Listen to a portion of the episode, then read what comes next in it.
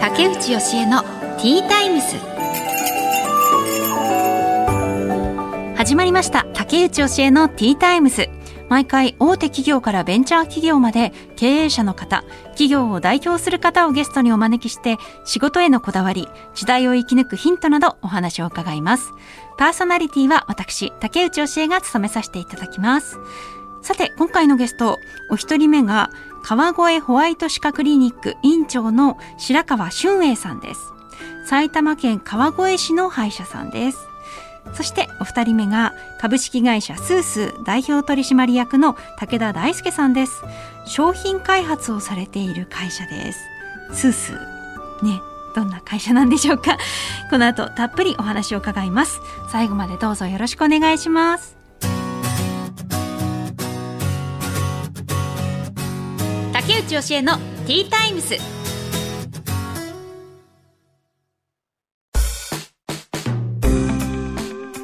さて、ここからは企業の代表の方をお招きしてお話を伺います。一人目のお客様は川越ホワイト歯科クリニック院長、白川俊英さんです。よろしくお願いします。よろしくお願いいたします。まずはプロフィールを紹介させていただきます。はい、白川俊英さんは国立新潟大学歯学部歯学科卒業。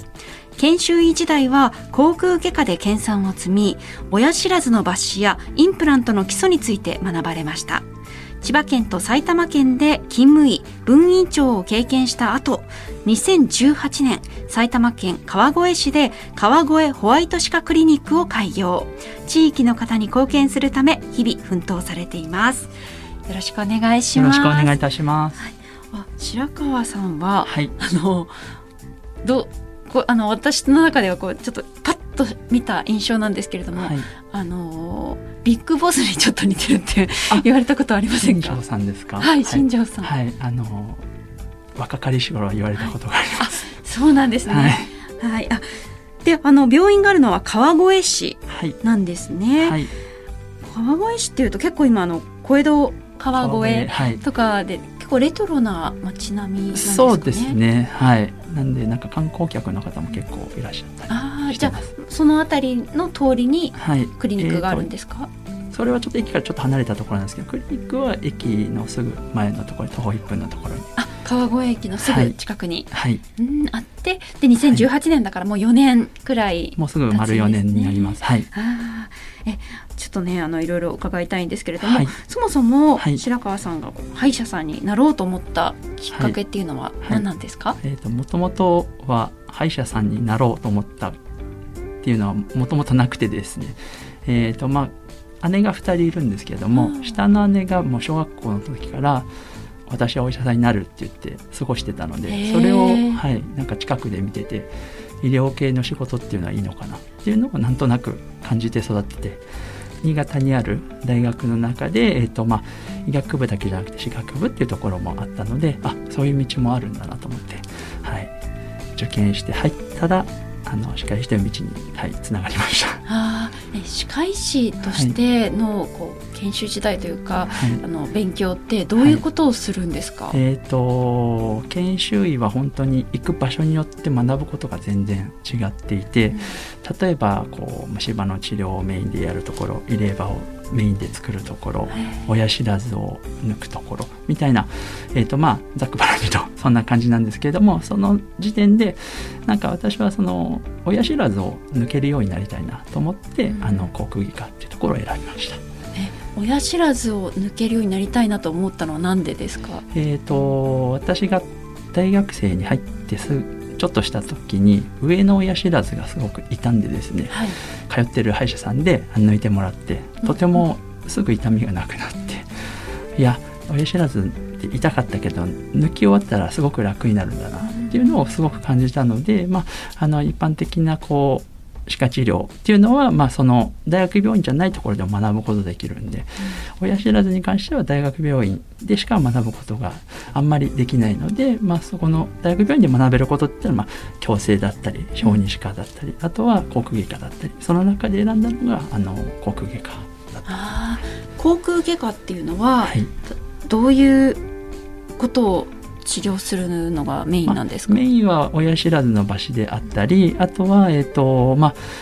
瘍系ですね。お口の中の口腔がんというのは結構たちが悪い病気になりますので、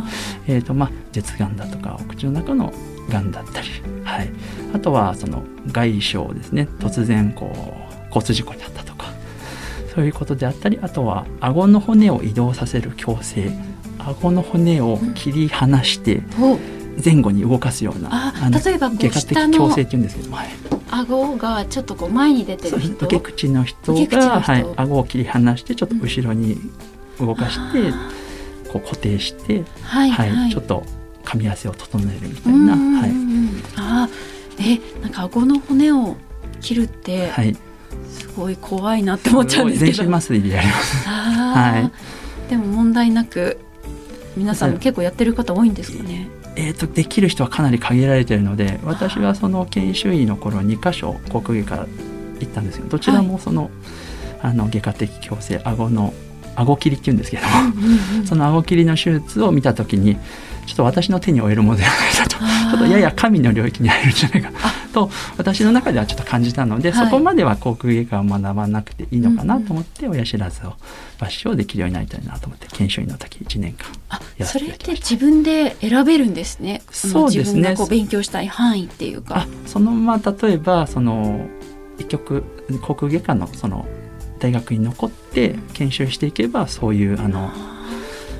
いろな勉強もできますし、私はもう1年研修医終わりましたら外に出ましたので、はいはいはい、外に出るっていうのはもう開業されたんですか？それとも大学病院とかで個人の開業医だったり法人の開業医だったりでちょっと修行を積んで、一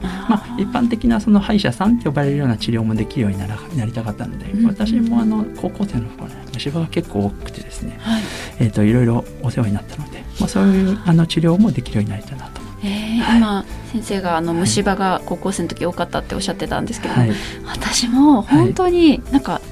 磨いてるつもりなんですけど、本当に虫歯が多くて、はい、すごくそれがどうなっちゃうんだろう自分の歯っていう感じで、はいはいはい、心配なんですけど、はい、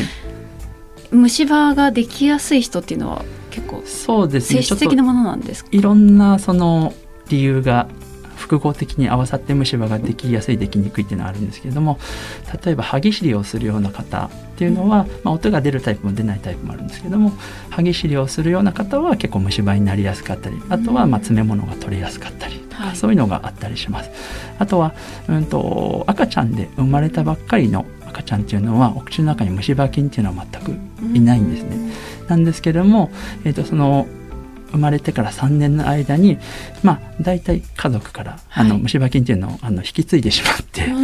だいたいお父様お母様、はい、あとはおじいちゃんおばあちゃんからちょっと虫歯菌を、例えば熱いものを冷ますのにフーフーってした、フーフーもダメなんですね。ダメですね。あとは使った箸とか使ったスプーンとかで赤ちゃんにあげると口の中に細菌が入ったりとか、そういうのを最初の3年間だけ少し気をつけてあげると、お口の中に虫歯菌が定着しないようなお口の中になりやすいので、あとはそうですね、飲み物の回し飲みだったりとか、はい、っていうのも気をつけた方がいいのかなとは思います。その2点って感じですか？やっぱり歯の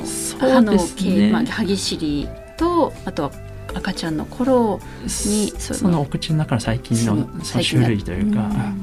あとはそうですね、食生活も関係あったりします。あとはだらだら食べたり飲んだり、はいはいはい、砂糖分が多いもの、炭酸飲料とかも炭酸も酸なので歯が溶けたりします、はい、なので飲み物も注意していただいたり、緑茶は結構フッ素が入ってますので、虫歯になりにくいような飲み物だったりします。そっか、はい、でも先生は高校生の時虫歯が多くて、はい、それは治ったんですか？完全に虫歯が治るっていうのは基本的にはなくて、治した状態からまたちょっと悪くならないようにずっとケアし続けることが大事ですね。もう一生ケアしないといけないんですね。そうですね。そこからがスタートになりますかね。はい、なんか昔、のおばあちゃんが、私の祖母が、はい、私はもう虫歯が一つもないのよって言ってすごい自慢してて、はいはいはい、でんみたいな感じであまりよく分かってなかったんですけど、はい、今はもう本当にその素晴らしさというか、はい ね、それがなかなかできないことなんだなというのがよく分かる、はい、失って初めてこう感じるのがその大事なものそうですね、歯って本当大事ですよね。そうなんですね、はい、もうこれがねなんか意外とすごく大事っていう身近なものだけど、そうやっぱり1本目の歯を失うと、うん、そのなくなった歯の部分を他の歯で噛む力を支えなきゃいけないんです、うんうん、ご自分の噛む力っていうのはやっぱりご自分の体重と同じぐらいの力が常にかかるので、うん、それを例えば1本2本失うとその残りの歯でその負担をかかってくるんで、その歯の負担っていうのは噛む力によって歯がこうダメになってたりしますので、うんうん、まあ、1本目の歯を失わないっていうのはすごく大切。ああ、そうなんだ、はい、赤ちゃんは何歳ぐらいから、はい、まあ、というかうちの息子は今1歳半なんですけれども、はい、もう毎日一応磨くようにはしていて、はいはい、でもたまにこう嫌がって、はい、なんかいやいやっていうんであんまり磨かせてくれないこともあるんですけど、はいしっかりやっぱ毎日磨いた方がいいですかね。そうですね、押さえつけてでも親は押さえつけてでもやってあげると、はい、まあ、それが当たり前になってくるので、はい、それは遠慮しないでやった方がいいと思います、はい、しっかりと磨いてあげる、はい、他の人がやるんじゃなくてやっぱ親がこうそうするのはすごく、まあ、愛情表現の一つでもあると思うので、まあ、その子のことを思ってやっちゃうので、はいはい、ぜひやってください。川越ホワイト歯科クリニックはどのような特徴がある歯医者さんなんですか。はい、そうですね、おそらく他の歯医者さんと比べると、まあ、話し合いの機会を持つ時間を増やしているっていう感じでしょうかね。やっぱりこうお口の中の検査をするにしても、例えばなんかこう以下の方、我々歯科医師の方じゃない、以下の方でやっぱりこう何か検査が足りなくて、なんか病気が見つかった場合、それは検査が足りないんじゃないかって言われるようなこともあると思うんですけれども、歯科の場合も同じでやっぱり検査をしないとわからないところがすごくあって、レントゲンとかのこれ取らないとやっぱ見えない虫歯、例えばお口の中見て上から見てすごく綺麗な歯でもレントゲン取ってみると歯と歯内に虫歯がいっぱいあったりすることもあったりするので、レントゲン取らないと我々正直診断がつけられないところもあるので、そういうところでまず審査診断となる、情報集めっていうのをしっかりするようにして、いきなり治療はしなくて、治療する前に紹介できた次の段階で治療計画を全部作って、こういうところに虫歯がこういうふうな深さでありますよっていうのを、ご説明して治療計画書をお渡しして、で、治療内容をアニメーションとか使ってちょっと詳しく説明して、それでご納得いただけたらその次から治療に移っていくっていう形になるので、ちょっといきなりこう紹介できていきなり治療してくださいという方にちょっと不向きかもしれないんですけれども、ちゃんと長くお付き合いしていくっていう、はい、そうですね、はい、なんか行き当たりばったりでやるんじゃなくて、やっぱり自分がこう治療するっていうことは、我々一人医療側だけじゃできないですし、やっぱり患者さん側だけでもできないので、お互い相互に、協力し合わないとやっぱり治療は成功しないので、まあ、そういうところをやっぱりこう気をつけてるようにはしてます。川越ホワイトクリニックでの一番こう、はい、自信のある治療法というか、自信のある治療法なんで一番こう強みとしているものってありますか。そうですね、なんだろう、そんなに私自身がそんなに何でもスペシャルな方だとは全然自分では思ってなくて、まあ、一つ一つの、まあ、治療だったりを、まあ、丁寧にやること、患者さんへやる前とやった後としっかりこう、まあ、必要があれば写真撮ったりしてお見せして、次こういうことしますよ、今日はこういうことしますよっていうのを、まあ、事前とした治療した後を説明して、まあ患者さんのお話、まあ、患者さんが気になっていることっていうのは、前回はここ気になったけど次はこっちが気になるなんてこともあるんで、そうですね、はい、そういうところも患者さんに合わせて進めていくところですかね、まあ、なるべくこう虫歯を取り残さないようにしっかり取り切ることだったり、はい、なるべくこう虫歯が再度できないようにどうやったら進めていけるかっていうのをお話し合いで決めていったりっていうのを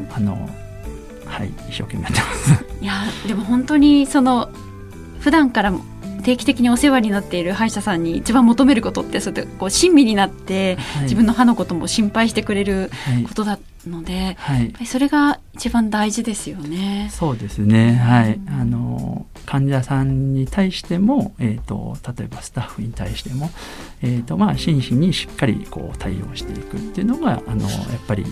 これからにこう大切なのかなとは思っております。はい、はいでこれから何か目標夢があったら教えてください。夢っ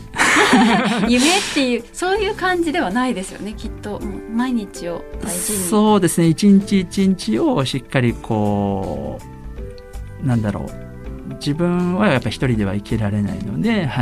自分を支えてくれるような患者様だったりスタッフだったりと全力で向き合ってその中でうちでこう働きたいなっていう若い先生が来てくれたら一緒に頑張っていきましょうっていうふうに、少しずつ成長できたらいいのかなとは思ってます。他の白川先生以外には何人ぐらいそういう若い先生、若い先生は今年の4月に1人入っていただいて今一生懸命頑張っています。なので、将来的にはもう1人2人ぐらいはちょっといけるようにちょっと頑張って意味を大きくできたらなとは思っております。じゃあそれは白川院長が育てるというかいろいろ教えることもあるんですか？全然私が育てるとかそういう、最初わからないことは一緒にやっていくんですけれども、私が育てるというよりは一緒に成長していきたい、もしくは、私が教わることもいっぱいあるので、やっぱり若い先生とか若いの大学で勉強して新しいこともいっぱい知っていらっしゃいますので、そういう情報もやっぱり我々が少しでも聞けるとひいては患者さんのために新しいことも取り組んでいけますので、全然育てるというよりは一緒に成長っていう形ですかね。先生ってお互いのこと先生って合いますもんね。そうですね、割ともう何々先生みたいな感じで、それぞれを尊重し合うというか、後輩先輩っていう感じ、そんなに上下関係っていう感じではないようにはしたいなとは思ってますけれども。ありがとうございます、いろいろとお話伺いました。すいません、私が興味あることも聞いてしまいました。ありがとうございます、ということで1人目のお客様は川越ホワイト歯科クリニック院長の白川俊英さんにお話を伺いました、ありがとうございました。どうもありがとうございました。竹内義恵のティータイムス。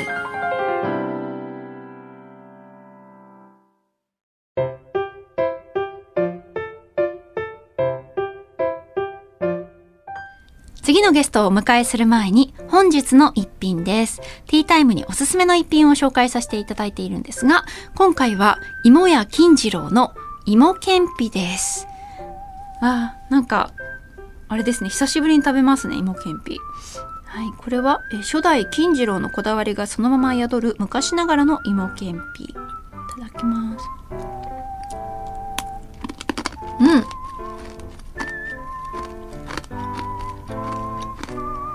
いい音ですね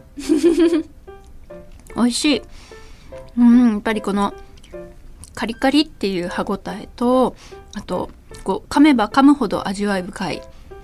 甘みが出てくる感じ、理想的な芋けんぴって感じがします、これ。そうい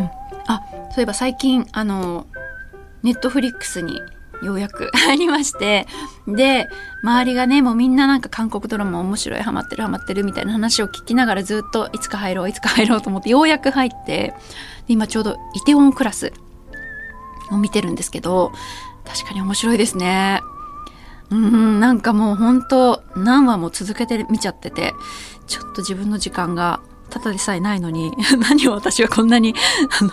ハマってるんだろうって自分に突っ込みながら見てますね。何がこんな魅力的なんだろうって、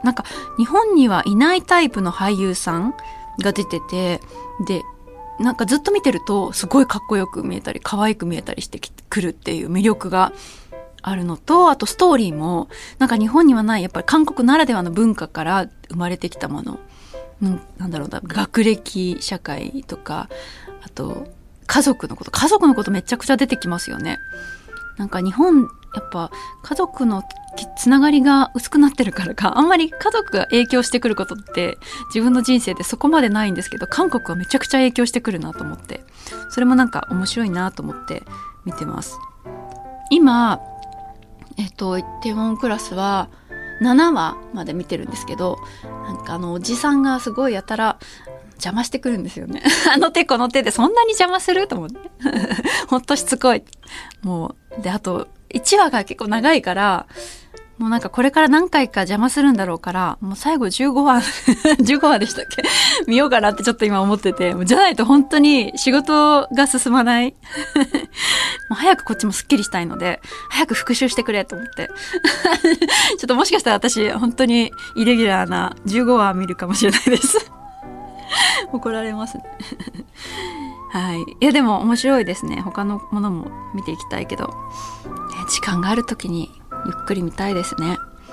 さあ、この後お招きするゲストは株式会社スースー代表取締役の武田大輔さんです。たっぷりこの後お話を伺います。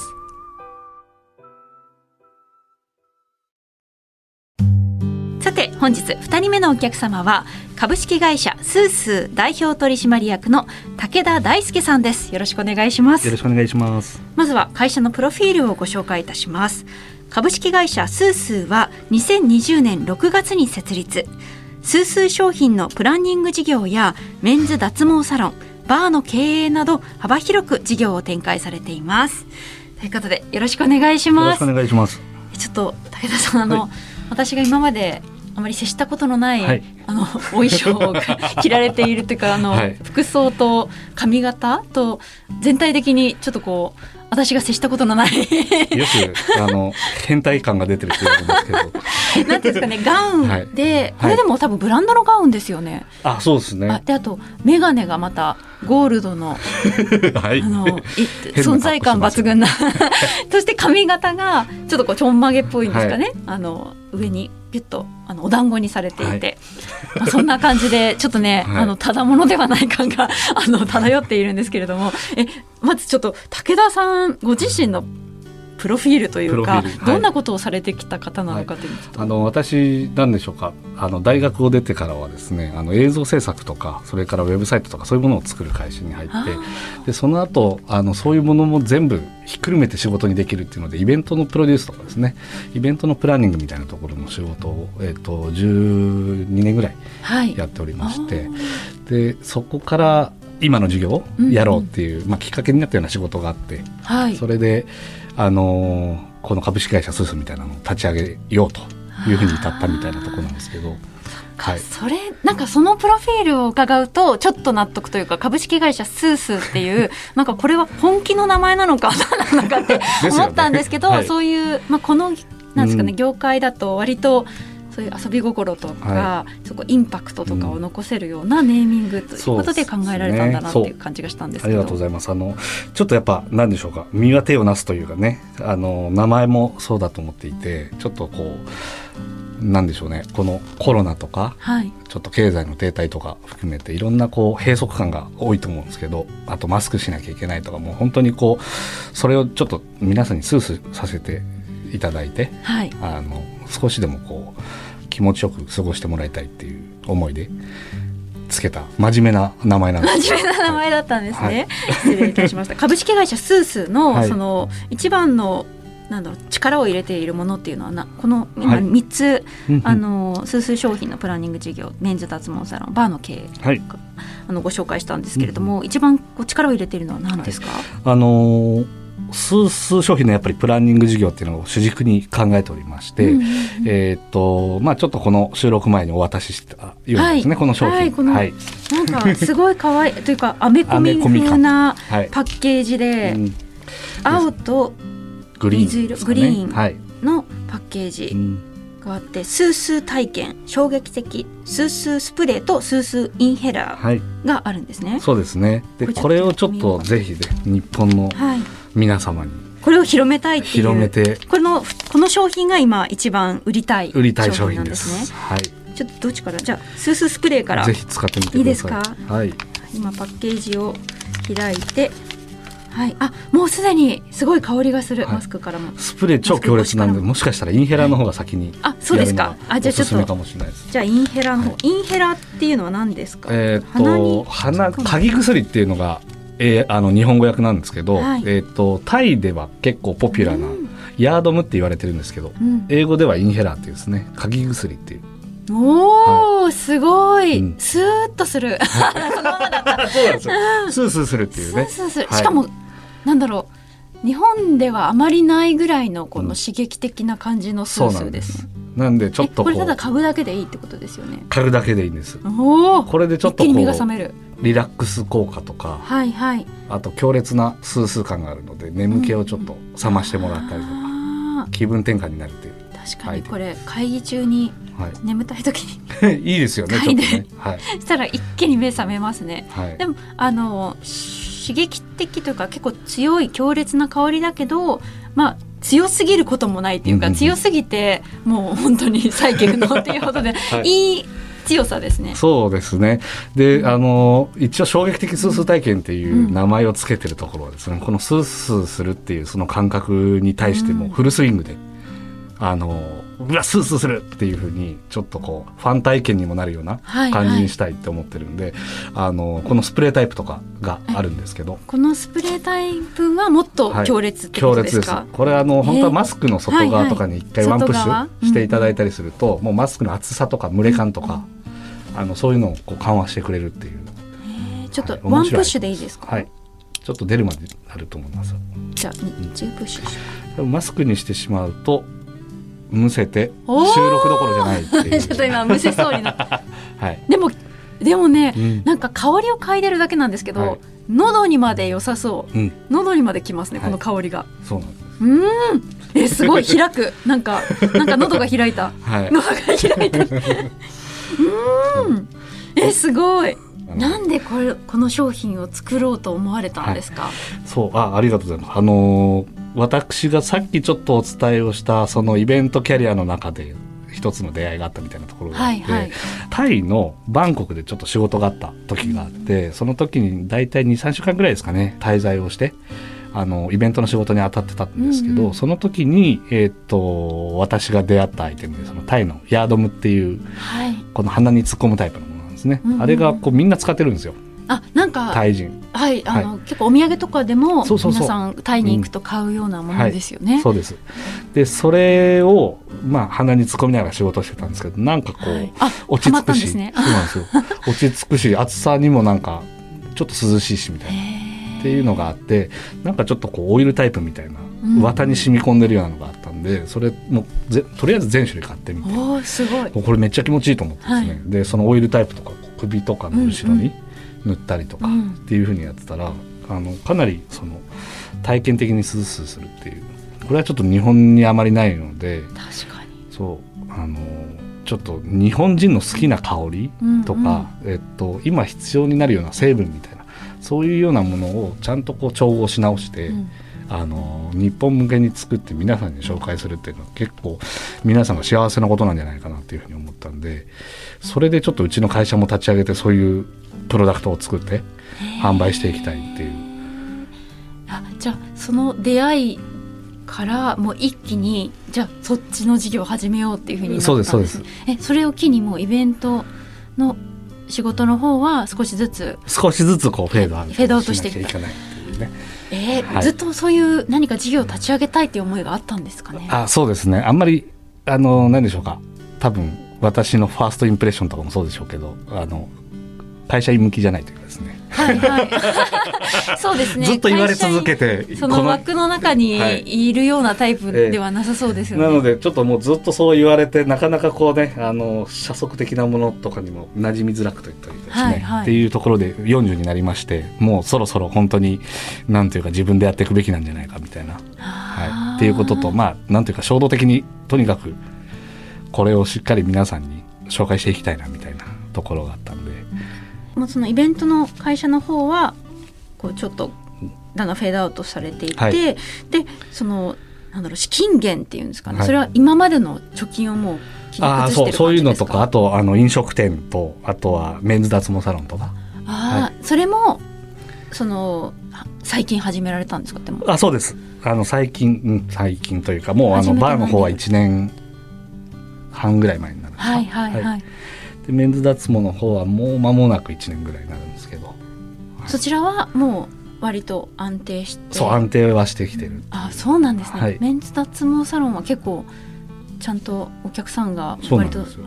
基本的になんか営業とかもしませんし、美容室感覚でこう来てくれればいいっていうところと、はいはい、普通の美容脱毛よりも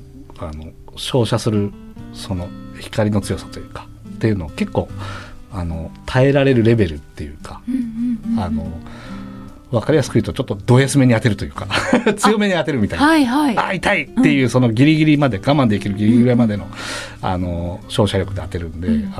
脱毛の効果がめちゃくちゃ早いとは。なるほど、はい、何回ぐらいで、例えばはい、おひげとか。ちなみに私ひげ以外も全部ないんですけど、だいたい6回7回ぐらいでほぼなくなって、あとは 2,3 ヶ月に1回メンテナンスするレベルでしか生えてこないですね。あ、はい、それもこのスースー商品を立ち上げようと思ったタイミングで始められた、同じタイミングで、ほぼ同じタイミングではあるのかな、ね、はい、うん手広くいきなりやってはいるかもしれないですけどね。追いついてますか？なんか一人でそんな3事業ですかね、3事業、そうですね、はい、やっていらっしゃって、はい、どうですか？2年、そうですね、まだまだ余力はあると思ってますけど。バーの方はどういう内容なんですか？はい、バーの経営っていうのは。バーはですね、5席しかないバーなんで、もう本当に私の知り合いが来るとか、本当に気になってたみたいな人がちょっとこうたまに来てくれるみたいな、そういうレベルのすごくちっちゃなバーです、はいはい、これはなんだろうな、趣味っていうのもあるんですか？武田さんご自身の、はい、ずっと私が社会人になる前からやりたかったっていうバーの事業ですね。いやでかいのはちょっと辛いなと思ってたんで、すごくいい規模のはいはい、はい、お話ができるような。そうですそうです。はい。じゃあすごいですね、余裕がありますね。でもそのバーの経営も、はい、で私の印象だと結構大変っていうか、はい、あまり簡単には儲からないんじゃないかなっていう印象があるんですけど。なるほど。うちの場合は本当に週 1,2 回とか。はい、開けられてたら、まあ、十分なんというか、ある程度賄えるというか。そうなんですね、家賃光熱費仕入れ含めては、はいはい、優秀な美味しいお酒とか、うん、いい感じのおつまみとかそういうのがあるので、週一でもその家賃も、まあ、全然大丈夫ですね、はい、それはどういうなんかちょっと今探してたんですけど、はい、もう逆お花畑みたいなバーになってて、はい、天井が全部ドライフラワーが吊り込まれている、ちょっと映える場というか、っていうのをやってます。それも、はい、ご自身でデザインとかして、はい、うん、写真ありがとうございます。ちょうどドライフラワーの吊り込みとかをやってた時の、わかります？あ、すごいおしゃれ、はい、木も生えてるんですけど、ドライフラワーの木とかね。おー、すごい。ドライフラワー天井からこういっぱいぶら下がってて、はい、本当華やかですね。そうなんですよ、素敵、週1だけなんだ。それですごいななんか私もいつかカフェやりたいと思ってるので、はい、素敵ですね。でも、はい、結構、はい、もう赤字になりやすいって聞いててそうですね、趣味の範囲でとどめられる規模感とか、はい、ちゃんと1人分2人分とかの人生を賄えるぐらいの規模感とかはおすすめかもしれないですけどね。うん、まあ、でもそれをやりつつ今一番力入れてるのはスースー商品のブランディング事業で、はい、でこちらのスプレーとインヘラ以外にも何か考えてらっしゃったりするんですか？はい、次の展開ですか？はい、いや、まずはこれをとにかく売って、うんうん、もう日本人1億人いるんで、1億本売りたいっていう、はい、日本中にすす商品を広めたい、はい、そうですね、薬局とかでも普通に見られるような、はい、そうです。それが今の目標ですか？今のところそういう目標を持ってますね、はい、企業理念の伺ってもいいですか？はい、企業理念、何でしょうか、ちょっと書かせていただいてるんですけど、人々がスースーと涼しげにパフォーマンスを発揮する社会っていうものに貢献をしたいっていうのが私の今の会社の理念になっているので、はい、うんうんうん、はい、もう暑くてだるいとかすっきりしないとかですね、そういう人たちの後押しになるようなそういう商品だと思ってるので、一人でも多く使っていただいて幸せな方が増えるといいなと思ってますね。はい、はい、ありがとうございます、はい、本当に興味深いお話を伺いましたち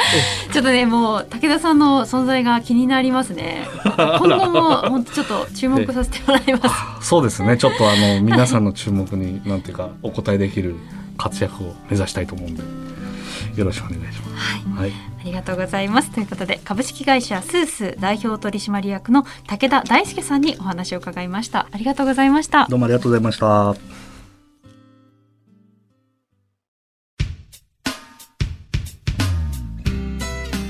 竹内芳恵のティータイムズ、そろそろお別れの時間となりました、お一人目が川越ホワイト歯科クリニック院長の白川俊英さんです。すごく真面目で誠実なお医者様という感じで、お客様の話をしっかり聞いて治療してくれそうで、なんだろう、頼りたくなる先生ですね。それが一番やっぱり大事ですよねって改めて思いました。で、なんか白川先生なんですけれども、過去のこの番組の配信をチェックしてくれていたようで、なんかね、終わった後に、歯科行って、これまでもう4回出てますよねってすごく質問するの大変じゃなかったですかみたいな感じでこちらの気を使ってくれて、なんて優しい人なんだとそこでほろっときましたね。全然そんなそれぞれで違うので、お話伺うの楽しみにしているんですけれども、そういうのをね心配してくださっていました、はい、そしてお二人目が株式会社スースー代表取締役の武田大輔さんです。他の国、タイでね、たまたま行ったタイでいいなと思った商品を日本に広めようということで、そこから一気に行動に移して、で起業されたっていう、その行動力がすごいなというふうに思いました。で、実際にこのパッケージ、なんかホームページとかでもご覧になれると思うんですけれども、すごい可愛くて、薬局とかで将来的に並んでいたら多分買いたくなるんじゃないかなっていう気がします。なので、ね、これからのスースー商品に期待ですね。皆さんもこのスースーっていうなんかね、言葉がついてる商品見たら、なんかあの時聞いたなというふうに思っていただければなって、私も応援してます、はい、さあ、ということで、竹内芳恵のティータイムズ、お時間となりました。お相手は竹内芳恵でした。また次回お話ししましょう。